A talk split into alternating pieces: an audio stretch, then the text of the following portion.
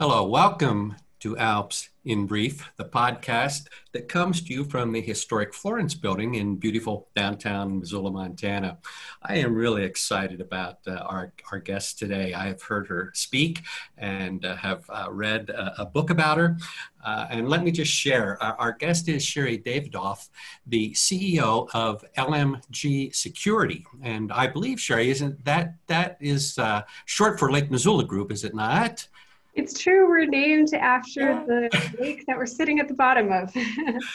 For those of you, uh, it's it's worth looking up in uh, Wikipedia or Google something to get a little history of Lake Missoula. That's that's a whole other story.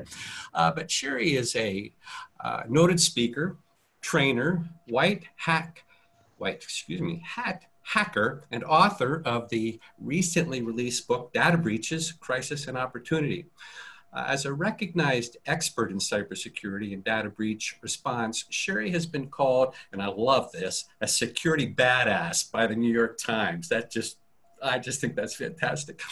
She has conducted cybersecurity training for many distinguished organizations, including the Department of Defense, uh, the ABA, uh, the FFIEC, the FDIC, and, and many more.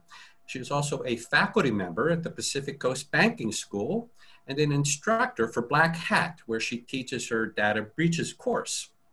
She is also the co-author of Network Forensics, Tracking Hackers Through Cyberspace. It's a, Prentice Hall publication uh, uh, out in 2012.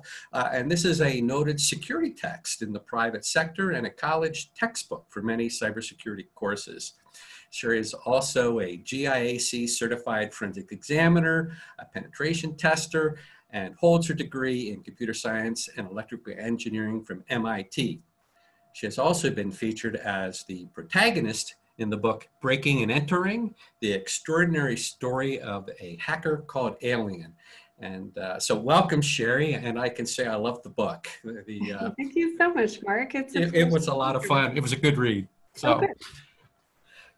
what uh, you and I have been visiting about in terms of just uh, having a conversation today obviously in light of all that has happened in recent months with, uh, with COVID-19, global pandemic, uh, and this, uh, this fallout of uh, a, a, very rapid move into working uh, from home did not overlook uh, lawyers. you know, many, many had to immediately jump and, and try to figure out how to, how to make this work and it's, it seems some were, were pretty successful at that. Others, you know, a few struggles, but they got there. But what I really want to focus on is, is the security side, the security piece of this. Um, I, I, think remote security uh, is, is exposing not only lawyers, I think businesses of all shapes and sizes, uh, to unexpected um, or, or perhaps a broadened uh, way, uh, it broadened their, their risk, their exposure, just because we have at times home systems. Um, and I guess initially, would you agree? Is, is the remote work setting a concern for you? Well, absolutely. There is an expanded attack surface now that so many people are working remotely. And I'd say that's for two reasons. Number one, because many people have moved to the cloud or have started uh, logging into work remotely and therefore poked holes in their firewalls and things like that in order to facilitate it. And everybody did what we needed to do to keep going and to keep business uh, up and running. And that's fine. I'm here to tell everybody it's all fine. Um, our goal is progress and not perfection. But now is the time to step back and think, you know, what do we do? And start cleaning things up, start thinking about how do we sustain this potentially long term? Because I think remote work has been here for a while and has yes. definitely ramped up and is here to stay. Um, and the other reason why the attack surface has expanded is because a lot of people are using personal devices for work more than we ever have before. And so all of a sudden you have sometimes very sensitive data on your personal device that you also share with your kids or your friends and you play games and this and that. And there's a different risk level that we have in our personal lives versus uh, what's appropriate when we're handling this very sensitive information. So we have to balance those issues. Yeah, yeah. I, I like uh, sort of two comments here briefly. The uh, initially, I, I like that you say we lawyers haven't done anything wrong, in other words, by by transitioning, um, you know, and it's all I because it's so tempting to try to scare the bejesus out of everybody and say, oh, you're not doing, you know, but they did what they needed to do, and now is the time because I, I think you're absolutely right. Uh, you know, this work from home um, evolution uh, in terms of the, the rapid uh, rise of it, uh, it is here to stay in a lot of ways. And so now it's it's time to uh, say not not oh you've done anything wrong or you're bad, but let's just try to try to. How do we make it sustainable and not get hacked all the time? Yeah, yeah, yeah. And I, I want to come back to here a little bit down the road, but I, I do really appreciate the the comment of personal devices, and I, I, I think that's worth exploring a little bit where I'd like uh, to start, if we may, and I, I don't know if, if you agree or disagree with this, but even again today, I have come across additional articles talking about uh, an exposure that is, I, I think, for so many flying under the radar. Uh, and, and, that is simply the wireless access points, the routers and whatnot that, that, that all of us typically have in our homes. Um, and do you feel that is, is that an overblown risk?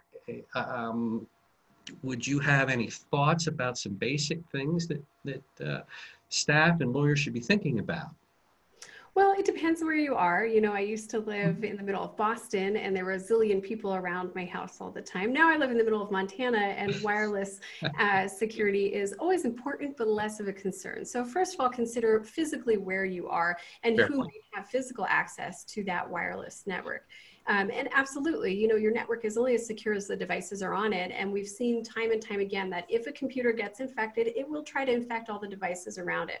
So if you have a neighbor uh, that, you know, starts using your wireless network and they happen to have a computer that's been infected, that could absolutely cause risk for the systems on your network as well. Very good. Uh, and, and thoughts about, are there any just practical steps you think folks might be able to take to, to minimize that likelihood? Sure. Well, as we were talking about ahead of time, um, there have been a number of vulnerabilities in common routers and wireless access points. So, mm-hmm. step number one, make sure that your software is up to date, your firmware is up to date on those yes. devices. And you can do that either, sometimes they have an app that's paired with your smartphone, so you can update it that way, or you can go into the device itself in the administrative interface and do updates. So, every now and then, you know, sit down, have a glass of wine, whatever, update your router. It's fun, it's easy. Um, and change that password password. Uh, make sure that the password is not a default, that it's secure, it's not your phone number or your address, because guess what? People know that. Um, and also that the, um, the name of your wireless network is something that does not draw attention to you, uh, that it's a little bit under the radar. Boring. Make your network yes. look boring. I like that. I like that. Really slow wireless. That's what you should call it. Nobody will want this you know, and I think your uh, your idea of maybe having a glass of wine to do this isn't isn't a bad one because there have been times where I've been trying to do some things in terms of I, I, I take security very very seriously because I've been telecommunications, sure. and uh, boy, there are times when certain things aren't as easy as they should be, and just instead of throwing the computer, you could have a little sip of just relax. yeah, well, okay. risk is your job at ALPS, so I can imagine that it's something you take. That's right. That's right. Um, for a moment, let's just say that I am a lawyer.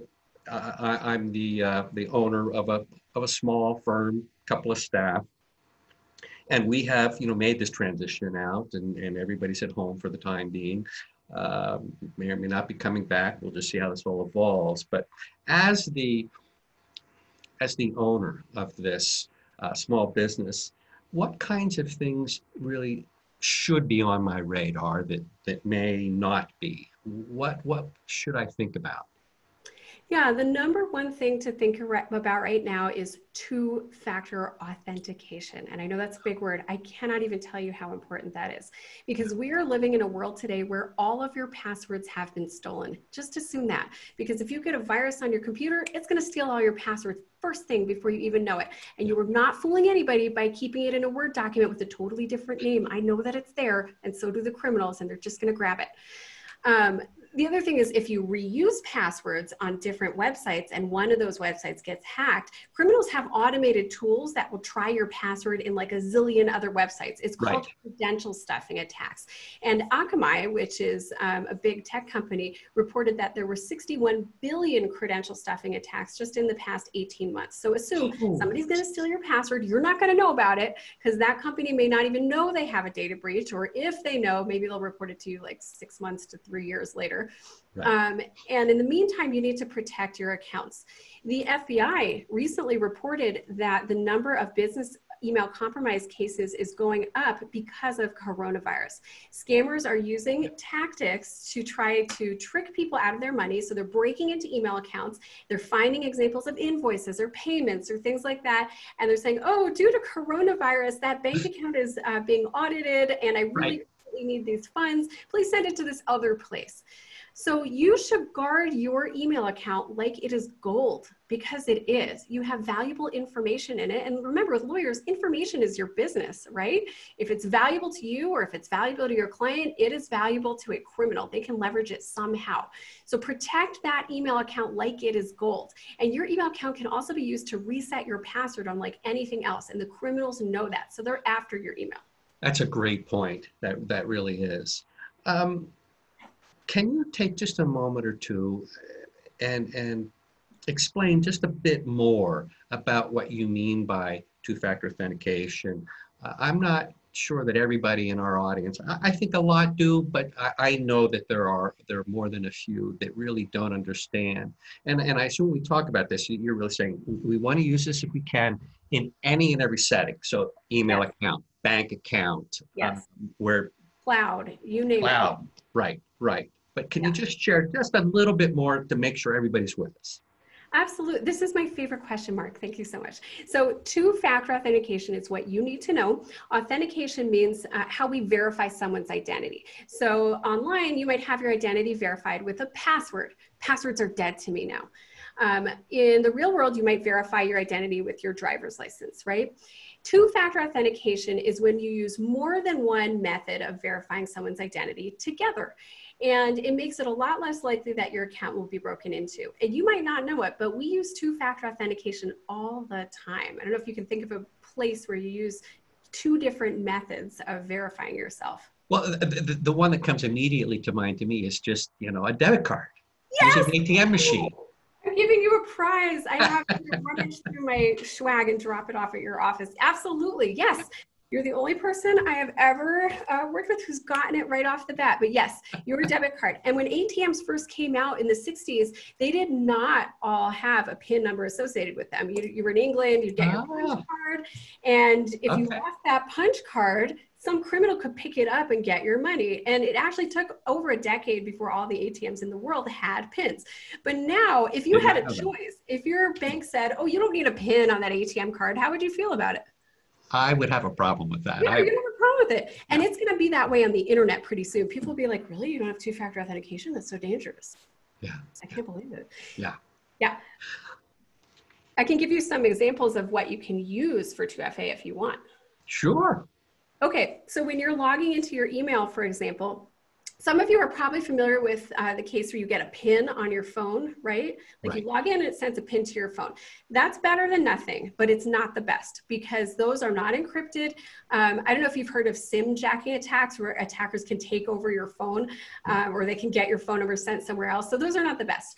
What's better than that is an app on your phone, like Google Authenticator, which is free, or Microsoft's Authenticator. Right. And it'll show you a code that you type in, or even better, it'll just pop up a message that says, Do you want to authenticate? Yes or no. Is this, uh, you know, yeah. acceptable? And so you type in your password and then you hit yes or you type in your code and then you get in. And so the criminal actually needs your phone and your password in order to get in. And that is so much safer than just a password. I, want to follow up. You had talked uh, as we started this discussion a little bit about, you know, it, it, they're into your email and they're capturing your passwords, and you know, and it just and you know, one of the things I want to underscore uh, for our listeners is that there's you don't know they're in your system monitoring and capturing all this stuff you know i, I still run into a lot of people say well i've never been hacked because you know the computer still works, and uh, you, there's no, you know, you know, nobody's going to send you a thank you card for doing something silly and say we've been in and you know, thank you, we, we got all this. But you made the comment of, of, about passwords, and one of the things that um, I hear from time to time uh, as I talk about password policies, you know, long passwords, passphrases, complex passwords, those kinds of things. And, and the, the pushback you always get is, how in the world do I remember all this? And, you know, your comment of uh, a Word document is absolutely not the way to do this. But um, I have talked about password safes. Um, and one of the questions that comes up from time to time is, well, here I am putting all of this information into a file. and sometimes these safes, you know, I have one IronKey that's a you know, jump drive, but they're also cloud-based. And um, what are your thoughts about the security of that? You know, because I had a lot of pushback of people saying, uh, well, how in the world can that be safe if they're hacking in? And, you know, I, I certainly have my thoughts about it, but I'd love to hear from your, I mean, you do the pen testing. You know, how reliable are these password safes in terms of helping us try to be as secure as we can? Yeah, so you're probably thinking, well, why would I want to put all my eggs in one basket? And yeah. then the attackers know they're going to attack that basket. Exactly. Right? The reality is that it's more complex than that because, first of all, that basket, um, LastPass, Dashlane, 1Password, you name it, right. they are especially designed to be hardened against attacks. For example, if they're they're resistant to the common attacks, they're constantly researching it, and if they autofill a form for you, um, they're using different hooks in the operating system that make it harder for the attacker to grab that compared with a regular web browser, for example. So that's the first thing. The second thing is um, I use password managers not just for their ability to store passwords, but for their ability to generate passwords. Yes. And that's perhaps even more important. Right. You need a unique password for every single website. Maybe not like the really junky ones that you like don't don't have anything important in them, but most people underestimate the importance of an individual account. Ideally, you want a totally different login for each website because you never know which website's going to get hacked, right? And the human brain is not designed to remember 20 billion passwords. I mean, it's probably all we can do to remember like three passwords. And so then you get people picking the password Fluffy 1984, like their dog and their kids, yeah. Uh, which people can totally guess. Or, um, you know, spring 2018 bicycles. And then that changes to summer 2018 when you have to change it. And the hackers are onto you. They have automated tools that will will automatically try different variants on your favorite password that they have already captured. They'll put an exclamation point at the end. They'll put a one and then a two and then a three and then a nine and a 10. Um, and they'll change spring to summer in 2018 to 2019. So those ways that people modify their passwords are not very secure. So use your password manager, use two-factor authentication on it if it's in the cloud.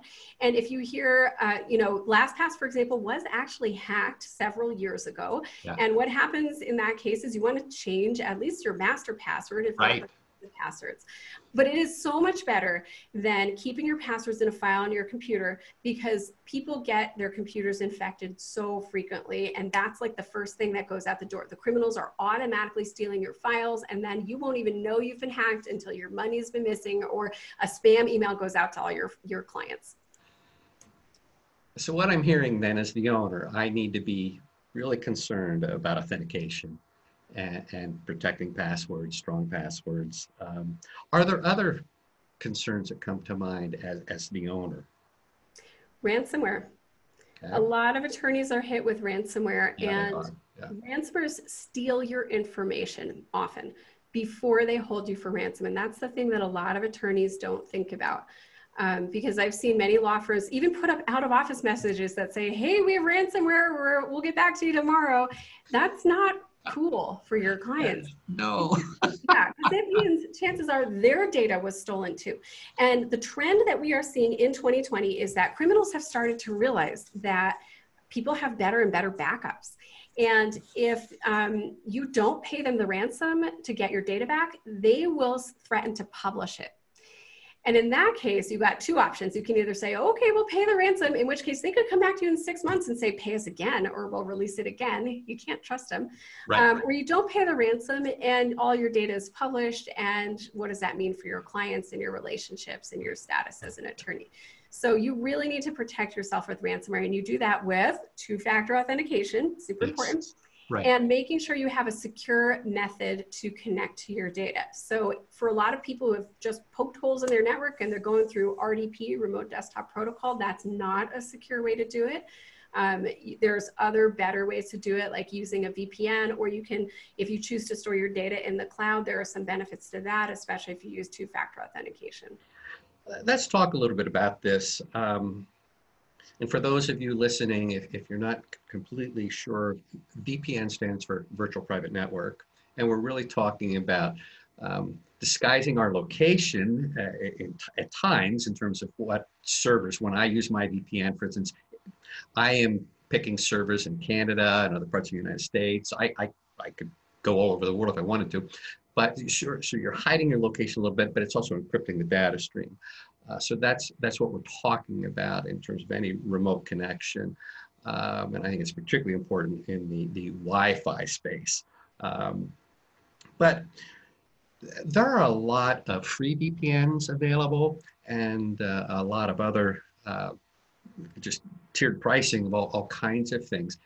Uh, do you have any thoughts about is it is it unwise to use the free VPNs as opposed to spending a little bit of money. Um, I, I, hear at times, you know, the VPNs that are free, they may be monitoring and, and uh, monetizing the information they're learning about what you're doing. Uh, but I, I, I truly don't know. Do you have any thoughts on that? I mean, in general, there's no such thing as a free lunch in our society, right?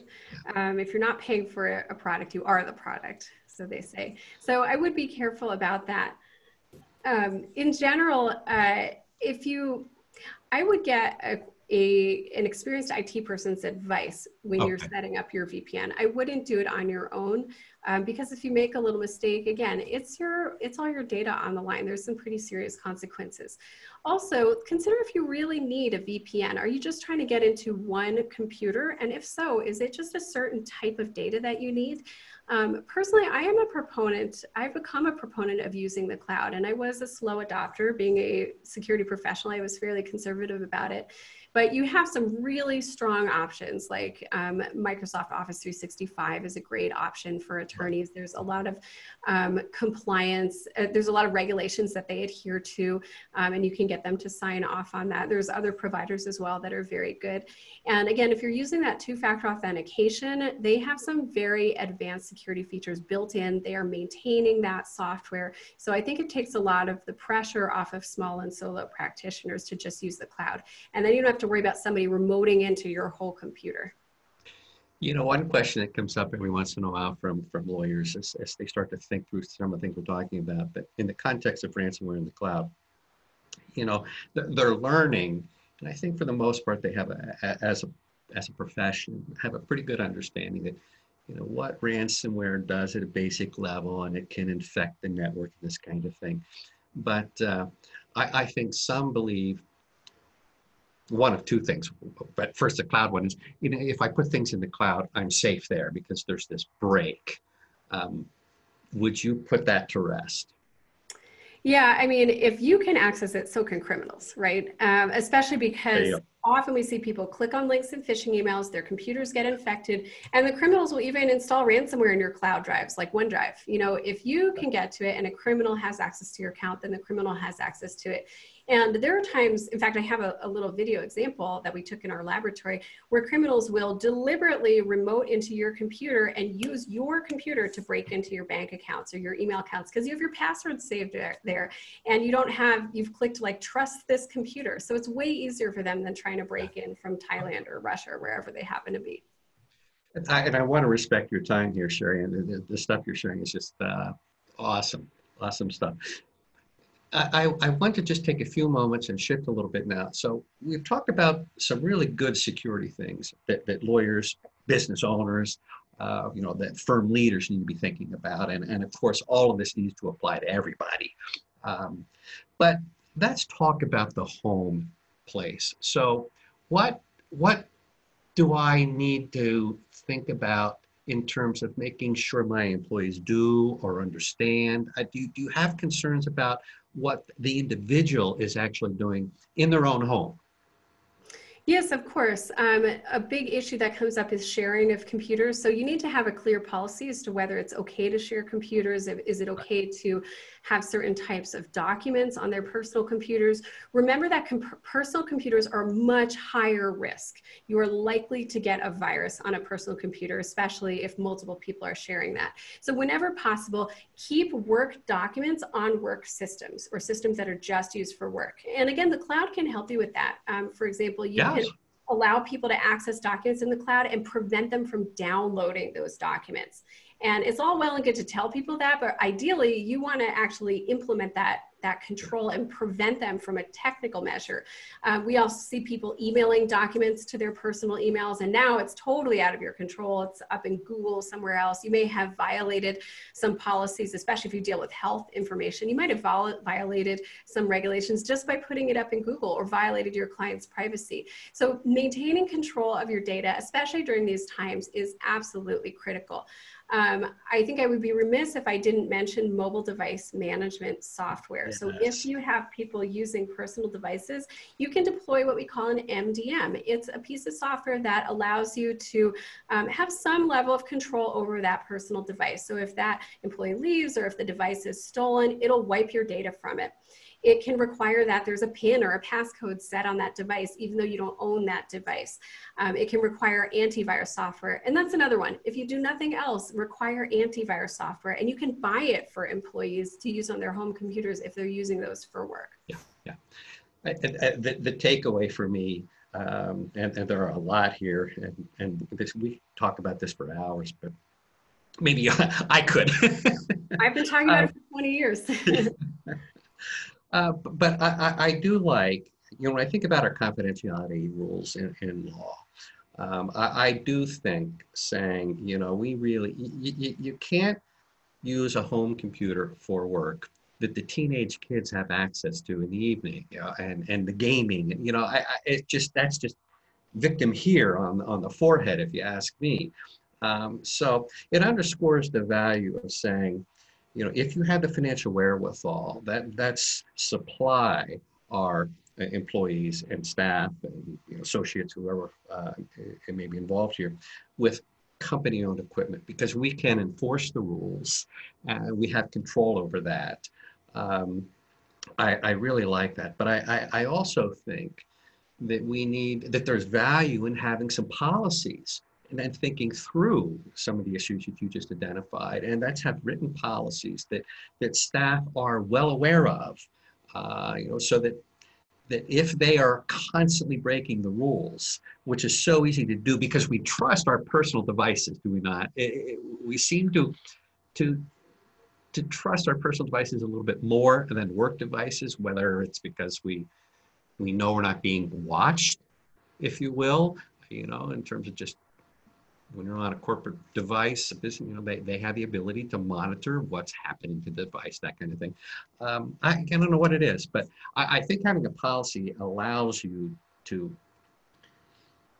monitor, well, not monitor, but but hold people accountable and Absolutely. say, look, if you're not doing something, so yeah, a policy is a great first step. And remember, progress, not perfection. I do recognize, especially right now, a lot of people just don't have any other option besides using personal devices. And if you do that, again, that next step is to create a separate account at least, you know, so you're not sharing the same account as your kids or as the other people you're working with. And if you can, having a separate device for work is definitely the way to go if you are able to do that.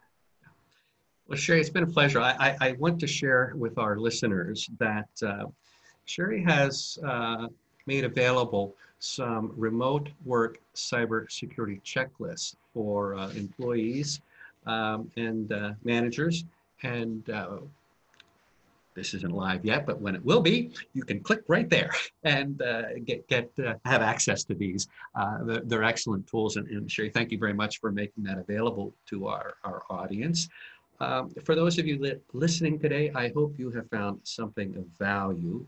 Uh, and if you have an idea of a topic that you uh, feel strongly about that you think others would enjoy uh, hearing, uh, or you have uh, a speaker that you'd be interested in seeing if we can uh, have join the podcast, please don't hesitate to reach out to me. My email address is mbass, M-B-A-S-S, at alpsinsurance.com.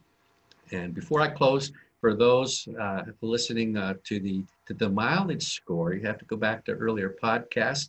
I'm up to 700 even as of today, so I'm getting there. Uh, that's it. Thank you all. Thanks for listening. Bye bye.